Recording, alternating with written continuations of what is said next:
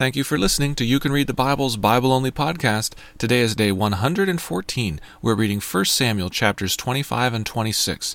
Your reader today is Matt Carter. Chapter 25 Now Samuel died, and all Israel assembled and mourned for him, and they buried him in his house at Ramah. Then David rose and went down to the wilderness of Paran. And there was a man in Maon whose business was in Carmel. The man was very rich. He had three thousand sheep and a thousand goats. He was shearing his sheep in Carmel. Now the name of the man was Nabal, and the name of his wife Abigail. The woman was discerning and beautiful, but the man was harsh and badly behaved. He was a Calebite. David heard in the wilderness that Nabal was shearing his sheep, so David sent ten young men. And David said to the young men, Go up to Carmel, and go to Nabal, and greet him in my name. And thus you shall greet him. Peace be to you, and peace be to your house, and peace be to all that you have. I hear that you have shearers. Now your shepherds have been with us, and we did them no harm, and they missed nothing all the time they were in Carmel. Ask your young men, and they will tell you. Therefore let my young men find favor in your eyes, for we come on a feast day. Please give whatever you have at hand to your servants and to your son David. When David's young men came, they said all this to Nabal in the name of David, and then they waited. And Nabal answered David's servants, Who is David? who is the son of Jesse. There are many servants these days who are breaking away from their masters. Shall I take my bread and my water and my meat that I have killed from my shearers and give it to men who come from I do not know where? So David's young men turned away and came back and told him all this. And David said to his men, Every man strap on his sword. And every man of them strapped on his sword. David also strapped on his sword, and about four hundred men went up after David, while two hundred remained with the baggage. But one of the young men told Abigail, Nabal's wife, Behold, David sent messengers out of the wilderness to greet our master, and he railed at them. Yet the men were very good to us, and we suffered no harm, and we did not miss anything when we were in the fields, as long as we went with them. They were a wall to us, both night and day, all the while we were with them keeping the sheep. Now therefore know this, and consider what you should do, for harm is determined against our master and against all his house, and he is such a worthless man that one cannot even speak to him. Then Abigail made haste and took two hundred loaves, and two skins of wine, and five sheep already prepared, and five seahs of parched grain, and a hundred clusters of raisins, and two hundred cakes of figs, and laid them on donkeys. And she said to her young men, Go on before me, behold, I come after you. But she did not tell her husband Nabal. And as she rode on the donkey and came down under cover of the mountain, behold, David and his men came down toward her, and she met them. Now David had said, Surely in vain have I guarded all that this fellow has in the wilderness, so that nothing was missed of all that belonged to him, and he has returned me evil for good. God do so to the enemies of David, and more also, if by morning I leave so much as one male of all who belong to him. When Abigail saw David, she hurried and got down from the donkey, and fell before David on her face, and bowed to the ground. She fell at his feet and said, On me alone, my lord, be the guilt. Please let your servant speak in your ears, and hear the words of your servant. Let not my lord regard this worthless fellow Nabal, for as his name is, so is he. Nabal is his name, and folly is with him. But I, your servant, did not see the young men of my lord whom you sent. Now then, my lord, as the Lord lives, and as your soul lives, because the Lord has restrained you from blood guilt, and from saving with your own hand, now then, let your enemies and those who seek to do evil to my lord be as Nabal. And now let this present that your servant has brought to my lord be given to the young men who follow my lord. Please forgive the trespass of your servant, for the Lord will certainly make my lord a sure house, because my lord is fighting the battles of the Lord, and evil shall not be found in you so long as you live. If men rise up to pursue you and to seek your life, the life of my Lord shall be bound in the bundle of the living in the care of the Lord your God, and the lives of your enemies he shall sling out as from the hollow of a sling.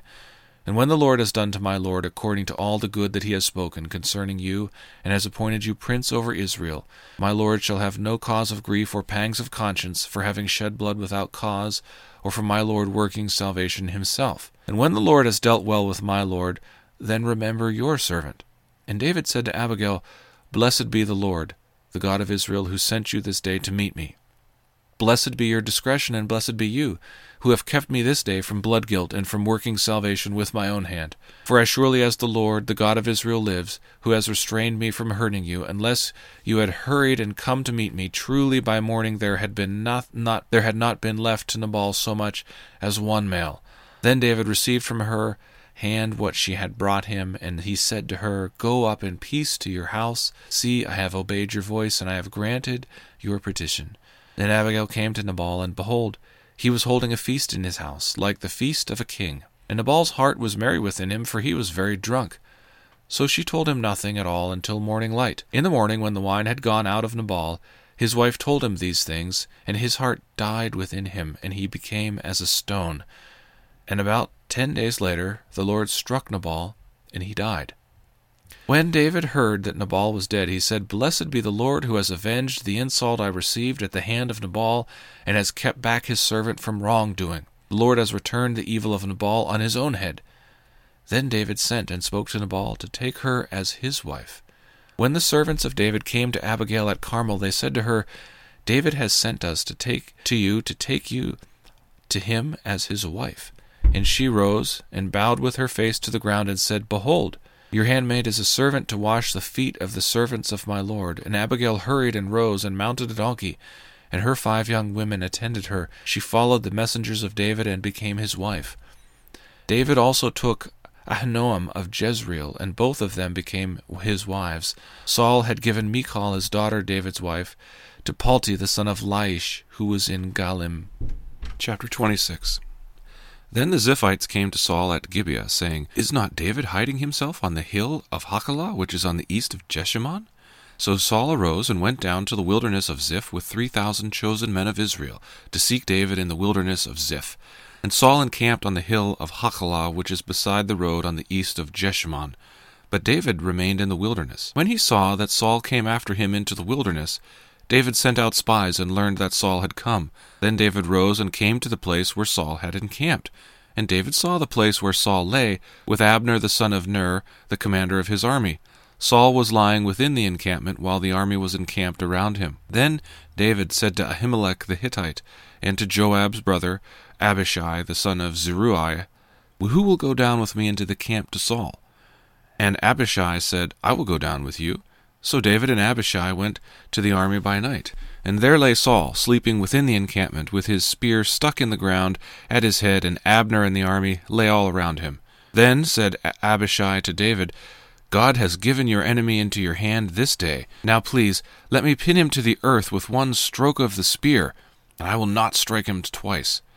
But David said to Abishai, Do not destroy him, for who can put out his hand against the Lord's anointed, and be guiltless? And David said, as the Lord lives, the Lord will strike him, or his day will come to die, or he will go down into battle and perish. The Lord forbid that I should put out my hand against the Lord's anointed. But take now the spear that is at his head, and the jar of water, and let us go. So David took the spear and the jar of water from Saul's head, and they went away. No man saw it or knew it, nor did any awake, for they were all asleep, because a deep sleep from the Lord had fallen upon them. Then David went over to the other side and stood far off on the top of the hill with a great space between them. And David called to the army and to Abner the son of Ner, saying, Will you not answer, Abner? Then Abner answered, Who are you who calls to the king? And David said to Abner, Are you not a man? Who is like you in Israel? Why then have you not kept watch over your lord the king? For one of the people came in to destroy the king your lord. This thing that you have done is not good. As the Lord lives, you deserve to die, because you have not kept watch over your Lord, the, no- the Lord's anointed. And now see where the king's spear is, and the jar of water that was at his head. Saul recognized David's voice and said, Is this your voice, my son David? And David said, It is my voice, my lord, O king. And he said, Why does my lord pursue after his servant? For what have I done? What evil is on my hands? Now therefore let my lord the king hear the words of his servant. If it is the Lord who has stirred you up against me, may he accept an offering. But if it is men, may they be cursed before the Lord. For they have driven me out this day that I should have no share in the heritage of the Lord, saying, Go serve other gods. Now therefore let not my blood fall to the earth away from the presence of the Lord, for the king of Israel has come out to seek a single flea like one who hunts a partridge in the mountains. Then Saul said, I have sinned Return, my son David, for I will no more do you harm, because my life was precious in your eyes this day. Behold, I have acted foolishly, and have made a great mistake. And David answered and said, Here is the spear, O king. Let one of the young men come over and take it. The Lord rewards every man for his righteousness and his faithfulness. For the Lord gave you into my hand today, and I would not put out my hand against the Lord's anointed. Behold, as your life was precious this day in my sight, so may my life be precious in the sight of the Lord, and may he deliver me out of all tribulations. Then Saul said to David, Blessed be you, my son David. You will do many things, and will succeed in them. So David went his way, and Saul returned to his place. Thank you for listening to You Can Read the Bible.